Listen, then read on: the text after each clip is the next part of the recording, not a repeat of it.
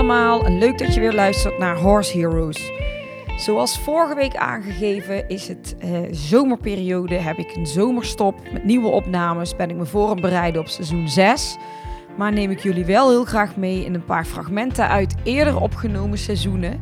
En in deze podcast blik ik terug op de opnames van seizoen 3. Wat eigenlijk allemaal begon met een interview met Craig Rollins. Hij is al jarenlang een hele goede vriend van mij. Hij komt oorspronkelijk uit Engeland, maar woont al jaren in Nederland. En hij heeft niet zo'n hele makkelijke jeugd gehad, kunnen we wel zeggen. Hoe hij uiteindelijk in de paarden is gekomen is ook best wel een bijzonder verhaal. En in het volgende fragment laat ik je een heel klein stukje horen over zijn jeugdjaren en over zijn broer Dane en nog een aantal andere dingen. Dus luister maar even mee naar het fragment over Craig Rollins. Maar je bent van school gegaan en toen, hoe oud was je? 15. Toen? Oh, dat was toen allemaal in die toen je 15 was, ja. En toen, want dan ben je zo jong. Je hebt eigenlijk al die jaren geen contact met je familie gehad eigenlijk. Dus wat ga je dan doen? Ik ben niet heel lang thuis geweest. Volgens mij maar dagen. En toen ben ik vertrokken. En ik ben uiteindelijk beland in Zuid-Frankrijk. Oh, ja. En in Spanje. En ik heb, daar heb ik een beetje gewerkt. En dan weinig contact met je familie? En... Geen. Maar het is toch eigenlijk best wel een beetje bizar als je zo'n jong kind bent en je bent helemaal alleen de hele tijd, heel je jeugd. Ja, maar je bent, inderdaad, is vreemd. Ik zou het niet willen van mijn kinderen. Nee. Maar ik wist niet beter. Nou ja, Zuid-Frankrijk. En daar werkte je als wat? Nou, eerst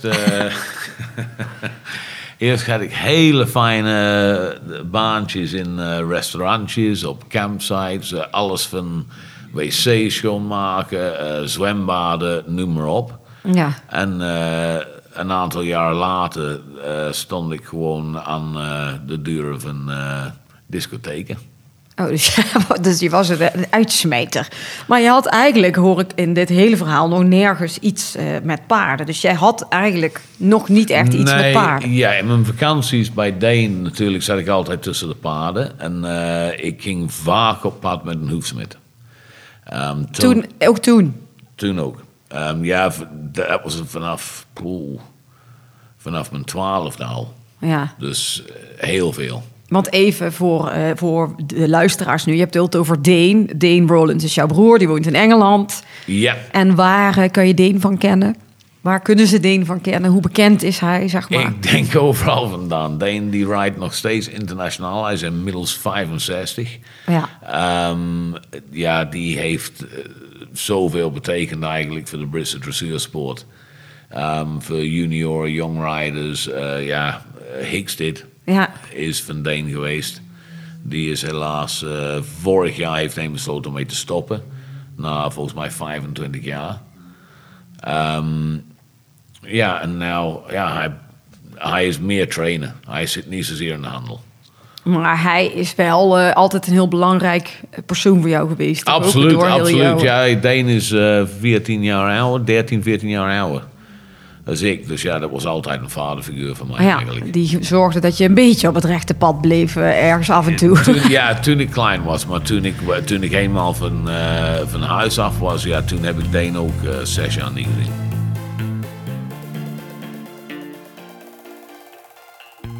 Ja, zoals je net hebt gehoord, hoor je hoe Craig over zijn broer Dane spreekt. En kwam hij aan het einde van de podcast met nog een heel tof idee. Dat kun je nu horen. Ideaal vrije dag loop ik door de straat van Londen. Ja, dat dacht ik al dat je dat ging zeggen. Oh ja, en wij hebben iets leuks. Oh, wat hebben we? Ja, wij gaan iets leuks zeggen, toch? Jij hebt weer een leuk idee gehad, wat ik ga doen. Oh, inderdaad. Ik had een leuk idee. Over Londen gesproken. Nou, ik dacht, het is een leuk idee zou zijn. Ik ben een Engelsman die in Nederland woont. En ik vond het leuk als je dan vanuit Nederland naar Engeland toe gaat. Ja. Dus jouw volgende interview is volgens mij met mijn broer. Met je broer? En met Carl Hester. Carl Hester. Garrett. Garrett Hughes. En met Shane Breen. Shane Breen. En nog één die nog even onduidelijk gaat zijn. Nee, dat ga ik regelen. Jij gaat gewoon met Scott Brash. Ja, dat zou tof zijn. Of met Charlotte Fry. We gaan het zien, we gaan het zien. Maar wat in ieder geval heel leuk is, lieve luisteraartjes... die nu vlak bij de radio gaan zitten misschien. Ik ga dus binnenkort... dit is nu, als deze podcast online komt... is het even 2 weken stilte. Want we gaan even onder de kerstboom en oud en nieuw vieren en dat soort dingen. En dan de hele maand januari komen er Engelse podcasts met Engelse gasten. Dus met Carl Hester en Garrett. En super spannend, want dan moet ik in één keer... in het Engels deze verhaaltjes allemaal gaan doen. Maar ik denk ook wel weer mega gave verhalen. En nou ja, daar komt dus ook weer een beetje mede dankzij Craig. En Craig Rollins. Nou, dus waar die podcast begon met gewoon een verhaal met Craig... eindigde het met een heel tof idee om naar Engeland te gaan. Dit was eind 2021, rond de kerstperiode. Dat heb ik ook gedaan. We hebben toen alles in gang gezet dat ik een week eigenlijk in Engeland ben geweest... om met super toffe gasten daar te spreken. En wat helemaal leuk was, ik kreeg als kerstcadeau... ook een speciaal aangepaste intro-tune voor de podcast. Want normaal is het de Nederlandse DJ Joep Roelofsen. En voor deze Engelse podcast kreeg ik een opname van Jack the Lad... wat een hele bekende DJ in Engeland is. Luister maar eens naar die intro-tune... En daar begon het avontuur in Engeland. Hello and thank you for choosing to listen to Horse Heroes on Tour UK edition. This is a podcast where Floor Schoonmakers from EHS Communications talks to equestrian entrepreneurs and superstars in open-hearted, frank and honest one-on-one conversations. My name is Jack and I truly hope you enjoy listening to some amazing stories from the world of British and Irish equestrian. Put your feet up, relax... En enjoy. En je moet je voorstellen dat het dus rond de kerstperiode was dat ik naar Engeland ging. Nou, degenen die Londen en Engeland een beetje kennen, die weten hoe over de top het daar is met kerst. Dus ik vond het helemaal geweldig, want ik ben best wel een kerstmens. En om dan in Engeland te zijn, ja, dat was te gek. En de eerste stal waar ik in die periode naartoe ging was bij Carl Hester. Dus die had ook lekker alles, lekker een beetje hysterisch, kerstmisserig. En we zaten bij hem aan de keukentafel voor mijn eerste Engelse interview eigenlijk. Waar hij ook een heel mooi verhaal vertelt over hoe hij op is gegroeid in de Channel Islands van Sark. In de buurt van Engeland. Heel piepklein eiland waar hij samen met zijn moeder was. Daar begon eigenlijk zijn liefde voor paarden. En hoe dat is begonnen, namelijk met het rijden van koetsen en op paarden zonder zadel langs kliffen op. Dat kun je horen in het volgende fragment. So I went to Guernsey, became a boarder. So I had to, but there, even though Sark was so close, it was only 9 miles away. So we weren't allowed to travel, even though I could see the island of Sark. We weren't allowed to travel backwards and forwards, so I had to stay at the school and be a boarder. For all of term. So we just used to go home Christmas and Easter and summer holidays. When I was 15 years old, I did my O-levels or GCSEs. Most people will probably know them. That's what they're called now. Yeah. And I always wanted to have a career in horses. I went back to Sark to work on the island. So I went back to work in a hotel. And so I worked in the bar at night. I ran the bar at night for the hotel. And then in the day, I was a carriage driver. So I used to go and collect guests from the boat and bring them to the hotel or do tours around the island. So that was actually your introduction with horses. Yeah. Carriage driving. Yeah. So that was... so I actually have what's called a carriage driving license. So, you know, most people probably that are listening will have a driving license to drive a car. I also now have that too. But when you live on an island like Sark, you also have to take a license if you want to drive a tractor and a license if you want to drive a horse and carriage. But did your mum had anything with horses, or was it really you that... No, really me. I mean, my mum is I wouldn't say she didn't like horses, but she's frightened of horses. And my father had no interest at all. I tried to make my brother and my sister, like, come and, you know, play with the horses with me when we were kids. Yeah.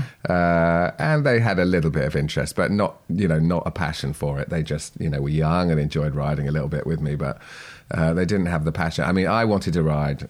anything I could ride there. We didn't have our own horse or pony there, so anything I could ride was always someone else's. They were working horses, so these carriage driving horses, they weren't actual riding horses, but a lot of them, you know, were broken to ride. So they did actually manage to do two jobs, because the season in the Channel Islands is from March until September, and then the island closes down for the winter. So over the winter, none of the horses work. They just all on holiday. So they basically do 6 months on, 6 months off.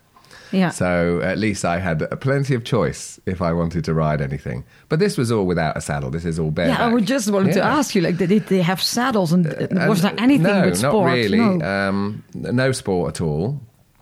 There was a time when they did try and open a riding school there, mm-hmm. which was, they bought 5 or 6 ponies so that people could do some trekking and around the island if they wanted to. So then I was like, you have saddles, you have bridles. Oh, wow. This is new. Because we would very often ride with a head collar and just 2 ropes either side. But where did you ride on that island? Because I've seen the pictures. Well, we mostly ride round the cliffs. So, you know, the cliff paths that go all the way around the island, you know, you can go and join and you can ride around them. And I mean, if you look at how it looks today, you would have a nervous breakdown about riding on them, because, you know, you just think, but of course, everyone knows when you're young, you're fearless. Yeah. You don't think about danger. You don't think something's going to happen. And we also used to take the horses right down to the bottom to swim them off the beaches. Oh, yeah. Which was great. It's you know, and I always say, I'm pretty sure that I learned my balance by riding like that. Ik kan me voorstellen dat je na het horen van deze fragmenten nieuwsgierig bent naar de hele verhalen. Het begint bij opname 33 met die van Craig Rollins, en opname 34 is die van Carl. En zo gaan de opnames door in het 3e seizoen. En mijn volgende gast in dit rijtje was Garrett Hughes. Hij heeft altijd in Australië gewoond en is later naar Engeland gekomen. En in deze podcast vertelt hij alles over ook hoe dat allemaal is gegaan in zijn jeugd. En hoe die uiteindelijk is gekomen waar hij nu staat. Hij, zoals altijd in de podcast, deed ik ook in Engeland de vragenpot. En dan komen er af en toe onverwachte vragen waar mensen over dingen gaan nadenken waar ze misschien niet zo gauw meer over nadenken. En dat gebeurde in het volgende fragment. Go to the next part of the podcast. Okay. And this podcast is powered by the Sutter Naturally, and they make brilliant gates and fencing. Okay. And they have made up some really funny questions. Okay. So this is where I put my hand in the jar. This is where you put your hand in the jar. Pull out a question. And just answer it. And I don't know what it will be. So okay. Well, I don't know if people know this, but in this there are probably, I don't know, is there about 100 questions, 50 questions, 100 questions in here? And they're all folded over, so I have no idea. All right, here we go. So who would you like to spend more time with? Oh, wow. The situation I'm in, I'm very lucky to say it doesn't have to be with my wife and my daughter, because we live together, we work together. Yeah. Even though I'm incredibly busy, when I'm at home, I don't travel around teaching. I do it from home, so I see Ruby every day when I'm at home. I cook her breakfast, I cook her dinner. So we have an awful lot of family time like that. So I'm very lucky that doesn't have to. It's not that. Who would I like to spend more time with? If I had to pick one person, there's a guy called Michael Larkin who was my best friend growing up. Oh. He. We were best friends through our teenage years. We did everything together. He was involved in the horses. Sorry. No, it's okay. That's what happens if you tell these stories. Doesn't matter. And he, when just before I moved back to the UK, I moved out of home. We rented our first house together. You know, we did everything together. We grew up like that, and we were just he was more than a best friend, and he was gay, but back then he felt uncomfortable at coming out. And I knew, and you know, all our friends knew, and he was the nicest guy. He was one of those guys. He was a gorgeous guy, so all the girls were in love with him. Yeah. All the boys wanted to be him, and he was just he was beautiful to look at. He was just the loveliest person. And just before I moved down to the UK, he moved down to Sydney, and I think he came out at this point, and I think he sort of dived into that partying gay scene back then really hard, and he got involved with drugs. Oh. And I moved to the UK. And you know, we obviously we kept in touch through the whole time, and you know, he didn't really have any money, I didn't have any money, so I couldn't get. We didn't see each other as such, but we kept in touch. And several years later, he died of a drug overdose. Oh God! You know, at the age of, he was in his late 20s. That young. Like, you know, he had his whole life ahead of him. And it was you know, incredibly sad. So if I could have one person back, it would be him. Oh, that's really beautiful.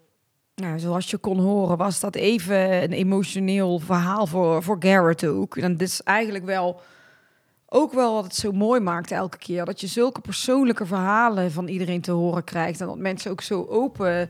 Zich zo openstellen in de interviews. Ik moet zeggen dat ik dat wel heel bijzonder vind, dat dat elke keer gebeurt. En dat je gewoon zo'n fijn gesprek met iedereen hebt. Dus het was ook daar, lekker in de kerstsfeer. We zaten gezellig te praten. Ik ken Garrett ook al enkele jaren, en zijn vrouw en zijn dochter. Dus dat was wel, ja, het was gewoon heel, heel leuk. En vandaar ging ik naar de volgende gast. En dat was Shane Breen. Shane is een talentvolle springruiter die samen met zijn vrouw in Hickstead woont, op Hickstead Showgrounds. En afgelopen week eigenlijk, dus nu in juni, won hij voor de eerste keer de Hickstead Derby. Wat voor hem natuurlijk mega geweldig was, omdat het op eigen terrein was. En dat was natuurlijk wel iets waar hij helemaal van droomde ook. En in de podcast vertelt hij over een andere hobby waar hij een hele grote passie voor heeft, namelijk de hunting. En in het volgende fragment kun je een beetje horen hoe dat eraan toe gaat. Hij heeft, in mijn gesprek zat zijn hele gezicht vol met littekens. Was hij helemaal hees, omdat hij net terugkwam van een van de jachten. En daar gaat het natuurlijk best wel heftig eraan toe. Dat kun je ook wel een beetje horen aan zijn stem. Luister maar even mee naar het volgende fragment. Maar je keep mentioning the hunting, and now I wonder, because we don't, you have it in back in Holland, of course, but it's not the same as here. Right. Can you describe a hunting day? What happens? What do you do? So for me, I love to go to Ireland. And I suppose it's for many reasons. I have my own horse there. And B, I know, like, I have a big community of friends there, and it's just very much a fun day out, and I get a great buzz out of riding my horses over some really big drains and banks and jumping gates and hedges, and it's just a little bit, it's a bit of a buzz that you don't know what's at the back of something, but you trust the animal you're on that he's going to, or she's going to take you there, and I think it's just that buzz, you know. Like, some people get a buzz out of getting on skis and going skiing, and as we all do, we all love to go skiing, but I wouldn't get the same buzz out of going skiing as I would out of going hunting. But like, a typical hunting day would be, the hunt starts at 11, and then you you would finish at about 3:30, 4 o'clock, and then you go into the local pub. Yeah. And there's soup and sandwiches and beer, and you chat and you meet old friends and. So it's really it's an old man. It's a boy thing. Oh boys. No, ladies as well. Everything. Totally mixed. But it's just that, you know, everybody goes in afterwards and every jump is bigger than what it was actually an hour ago, and every hour it gets bigger. Yeah. And it's just that fun and banter and friendship and yeah. It's just a mixture of things, and and it's also nice to watch the hounds and how they can find a fox, and then to watch a fox, how clever they are. And they can dodge the hounds and they can trick the hounds. So it's still an actual, it's real hunting. That you take the hounds and you chase the foxes, not just for fun to do the... Yeah, no, they would, you take the hounds out and you can either lay a scent, yeah. And you have a hunt across the land. Yeah. Or a fox jumps out, and then the hounds would follow the fox, and they wouldn't really go very far, but because the foxes are quite clever and they duck and dodge and they go back to where they want to go. Mm-hmm. And it's very interesting to watch wildlife and how they cope in situations, and I it's something, I suppose, when you've grown up with it, you just have a passion for. Yeah, and because I've had the opportunity for so many years to be in the front line and to see all that, and to see how clever a fox can be, and to see the hounds try and figure out. And I suppose if I'd been told years ago to stay behind the fieldmaster, maybe I wouldn't go hunting anymore, because. I think I've only hunted about 2 or 3 times in the UK in 14 years. So, oh, really? Yeah, no, yeah, that's not very good. But I go to Ireland about 4 or 5 times when the season is on, which isn't nearly enough, but at least I get to do that much. Yeah, but you just said to me, like, I've got scars on my face and my voice is really rough. So what happened? You are in front of everybody then? Yeah, so the scars in the face are... if you know, it's not like hunting in England where you jump over the hedges. In Ireland, you jump over a drain onto a bank, and a lot of time there's bushes and everything. Mm-hmm. So if you hit into the bushes, you possibly get a few scars.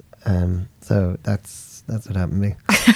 So it's still a bit that wild thing, and yeah, it still has something to do with the fear again, but fun fear. A bit to do with the fear, jumping into the unknown, just gives you goosebumps, and yeah. you just get a buzz out of it. Yeah. Some people think you're crazy, and other people think fair play, enjoy it. Yeah, but it's a totally different buzz than the show jumping.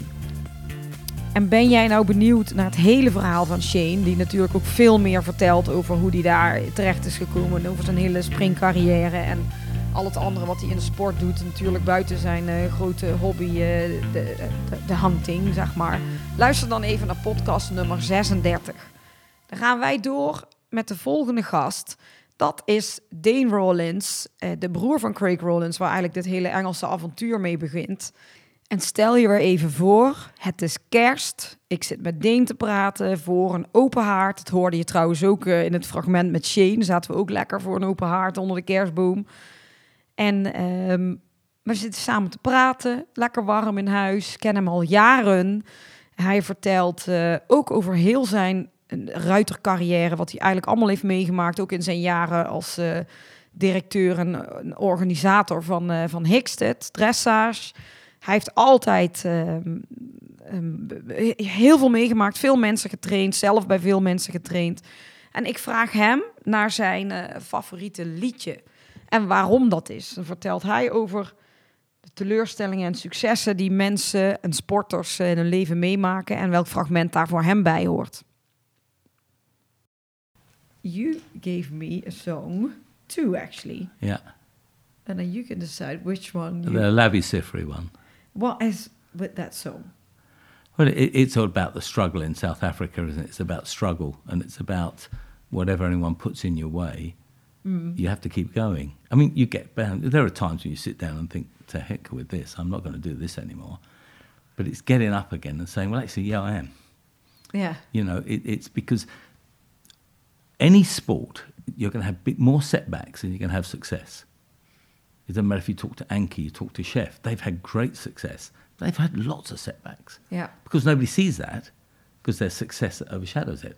I guarantee that if you talk to any top rider, they will tell you about the hope they had for a horse that failed, you know, or a partnership that they were training that didn't work out. Mm. But then you fight your way through. And if everybody collectively is pushing forwards, then I think that song, there's lots, I love a lot of music, so I love classical to pop to all sorts of rubbish. But I even like ABBA. But, you know, literally, I like a lot of music, but I think that one song is the one that keeps creeping. Every time I heard it play, I think, yeah. Oh, yeah. That's sort of, yeah. The higher you build your barriers. Yeah. Yeah. It's a good song. Okay, we're going to listen to it now. There's something inside so strong. Oh, there's something inside so strong.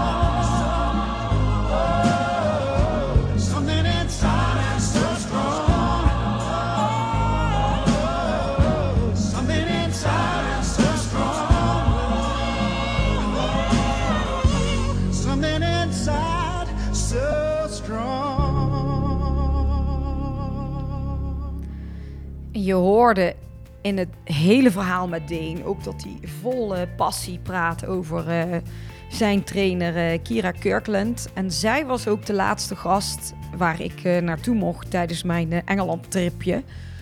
Zij heeft 11 Olympische Spelen meegemaakt waar ze zelf aan heeft meegereden of als trainer bij aanwezig was. En ze heeft ongelooflijke verhalen, had ze...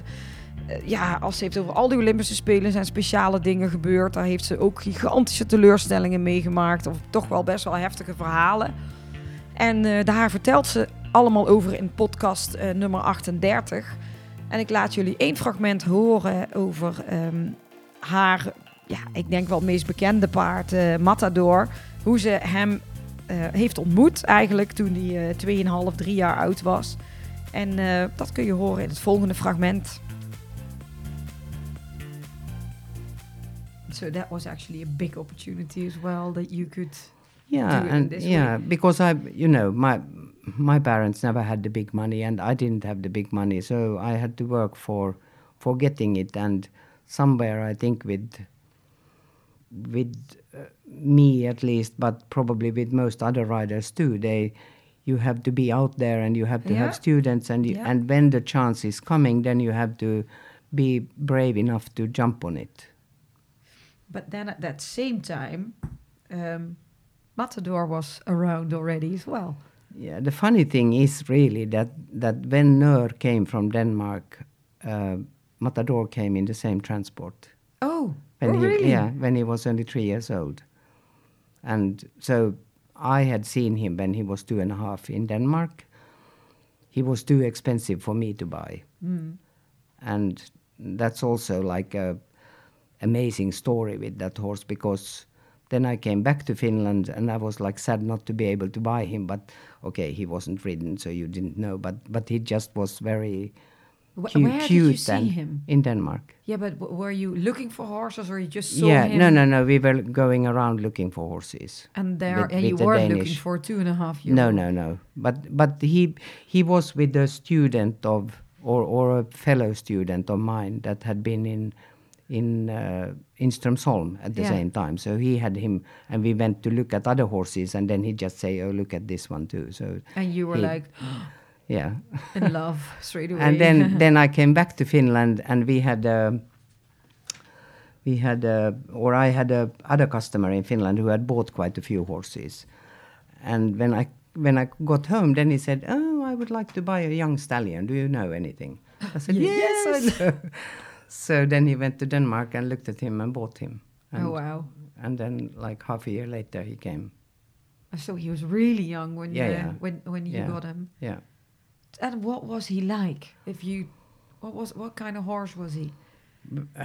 Very sensitive and very energetic and like brave but very sensitive for sounds.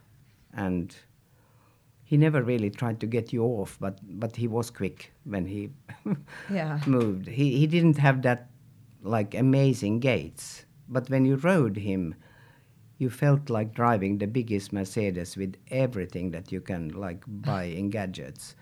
And then you looked at the video and you said like, what? It doesn't move anywhere. It felt different. Yeah. And that's actually, you know, I people who worked for me or people who rode him, because he did his performance test in Finland. Yeah. Everybody loved him who rode him. And they all like said, wow. And he was a very quick learner. And I think because I had Piccolo from the beginning who was...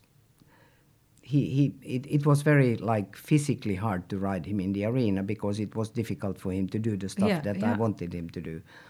At that time, you almost always thought that it's only a question of training.